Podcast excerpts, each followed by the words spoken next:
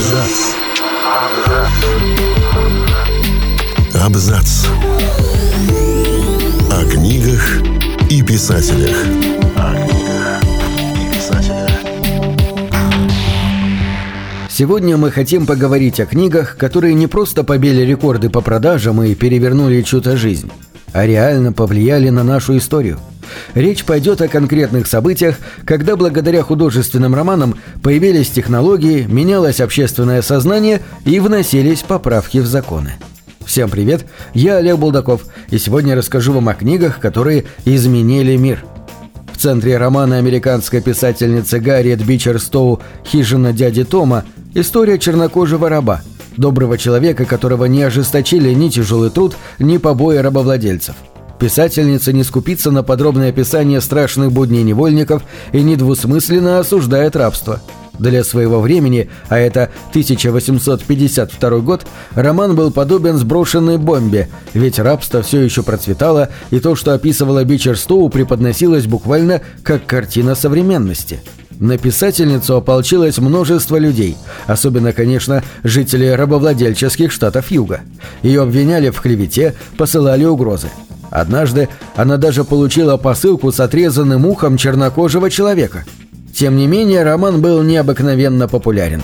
В XIX веке его продажи уступали только Библии. Вызвал бурную общественную дискуссию и поднял на ноги противников рабства. По мнению историков, он внес значительный вклад в развитие конфликта и спровоцировал гражданскую войну, одним из итогов которой стал запрет рабства в США. Роман «Возлюбленная Тони Моррисон» тоже показывает ужасы рабства, но в отличие от хижины дяди Тома описывает больше не внешнее воздействие на человека, а внутреннее. Главная героиня Сети пытается сбежать от своих хозяев, а когда ее настигает погоня, убивает свою маленькую дочь, чтобы она избежала рабства. Сюжет пугает еще сильнее тем, что за его основу взята реальная история – и хотя рабовладельческая эпоха осталась в прошлом, ее деструктивное наследие продолжает влиять на американцев.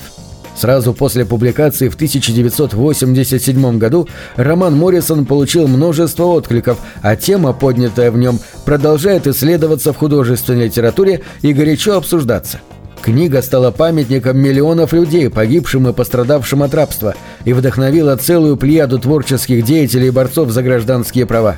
Сегодня во многих местах, связанных с рабством, стоят скамейки Тони Моррисон, как ответ на ее комментарии на вручении одной из премий за возлюбленную. Писательница тогда посетовала, что память о жертвах не увековечена ни памятными досками, ни даже скамейками. Классик английской литературы Чарльз Диккенс жил в непростое время, когда детский труд был печальной реальностью. С раннего возраста дети работали на фабриках и не только. И, как следствие, тяжело болели и умирали. Тяготы детского труда Диккенс познал на себе. Были и другие проблемы – жестокое обращение с детьми, вовлечение их в преступную деятельность. Отдельной мрачной страницей истории стали работные дома, куда попадали сироты и нищие, и которые по условиям содержания мало отличались от тюрем. Все эти темы Диккенс так или иначе отразил в своем романе «Приключения Оливера Твиста», о мальчике, на долю которого выпало немало испытаний. Это первая в истории английской литературы книга, когда главным героем художественного текста стал ребенок, и она привлекла внимание ко многим общественным проблемам того времени – После ее публикации в работных домах последовали проверки, имевшие скандальные результаты. Французский классик Виктор Гюго был немало обеспокоен плохим состоянием исторических памятников и их утерей. К такой печальной участи в середине XIX века приблизился Нотр-Дам-де-Пари, католический собор Парижской Богоматери – Виктор Гюго взялся за его спасение и между делом обессмертил свое имя, подарив миру первый французский исторический роман о прекрасной Эсмеральде, Горбуне Квазимода и священнике. Но самое главное, по крайней мере на тот момент, писатель добился своей цели. Привлек внимание к собору, который уже собирались было снести. Теперь вместо разрушения его ждала реставрация и роль одного из главных символов Франции – «Гроздья гнева» Джона Стейнбека – один из самых обсуждаемых американских романов 20 века. Он тоже проходится по больному. Время действия – Великая депрессия. В основе – история семьи Джоуд, вынужденная покинуть свой дом и отправиться на заработки в Калифорнию.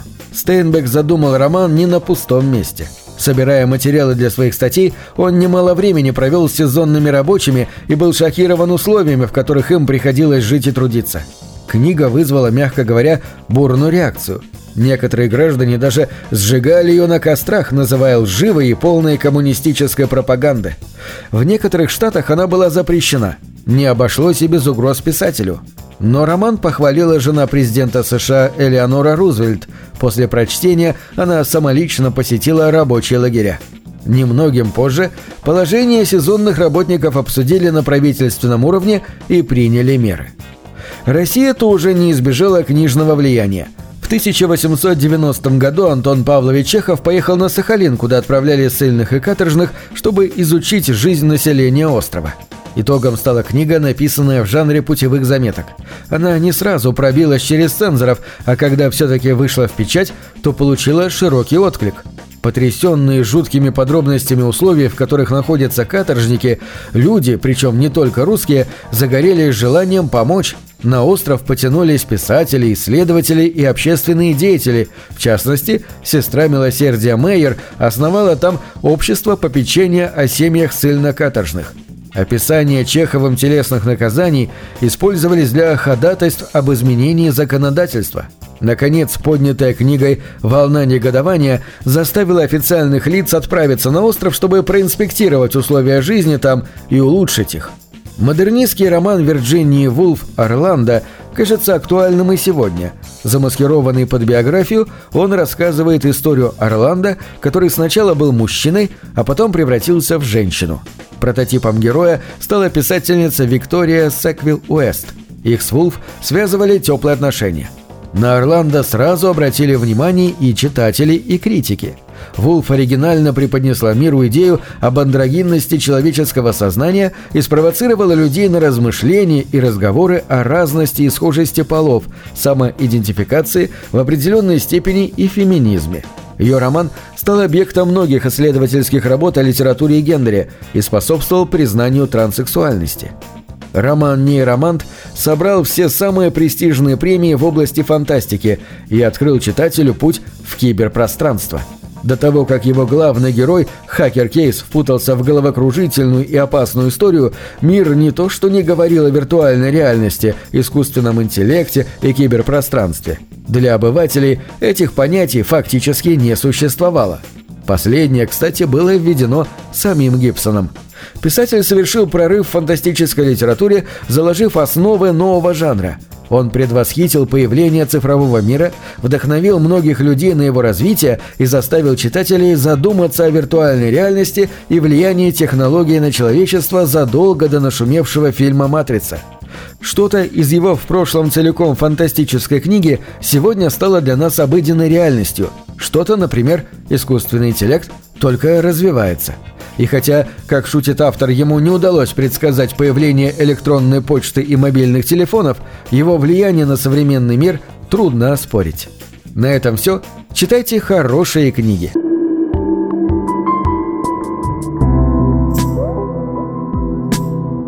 Книги — это двери, что выводят тебя из четырех стен. С ними ты проживаешь другие жизни — а свою умножаешь в тысячу раз. Тысячу раз.